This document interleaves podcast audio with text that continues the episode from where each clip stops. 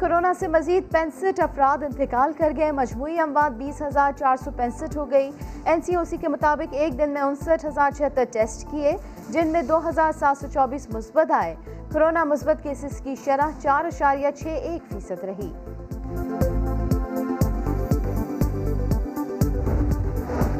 کوئٹہ میں دہشت گردی کا بڑا منصوبہ ناکام، نواحی علاقے میں سی جی ڈی کی کارروائی مقابلے میں چار دہشت گرد ہلاک، اسلحہ برآمد کر لیا گیا۔ ترجمان سی ٹی ڈی کے مطابق دہشت گردوں سے فائرنگ کا تبادلہ ہوا، فائرنگ کے نتیجے میں چار دہشت گرد مارے گئے۔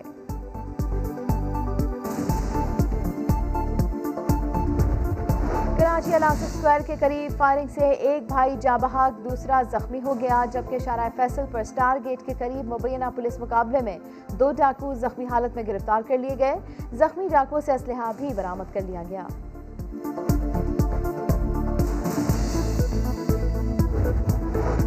وزیر اعظم عمران خان آج وزیر اعلیٰ پنجاب کے ہمراہ لیہ کا دورہ کریں گے، چودہ ارب روپے کے منصوبوں کا اعلان کریں گے، تین منصوبوں کا سنگ بنیاد اور تین منصوبوں کا افتتاح کریں گے۔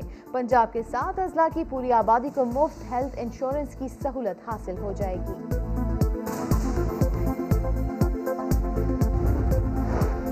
مسلم لیگ نون کے ناراض رہنما چودھری نثار تین سال بعد آج پنجاب اسمبلی کی رکنیت کا حلف اٹھائیں گے، اسمبلی سیکریٹریٹ نے کلیئرنس جاری کر دی۔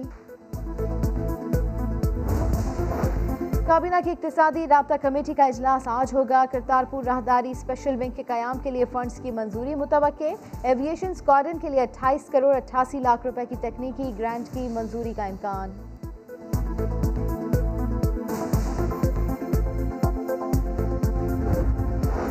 وزیر اعظم کی ہدایت پر وزیر داخلہ شیخ رشید آج کراچی پہنچیں گے۔ سندھ میں بد انتظامی اور بڑھتے جرائم پر قانون نافذ کرنے والے اداروں کے حکام سے اہم ملاقاتیں کریں گے۔ وزیر اعظم سے بات چیت میں گورنر سندھ اور اسد عمر نے صوبے کی صورتحال پر تشویش کا اظہار کیا تھا۔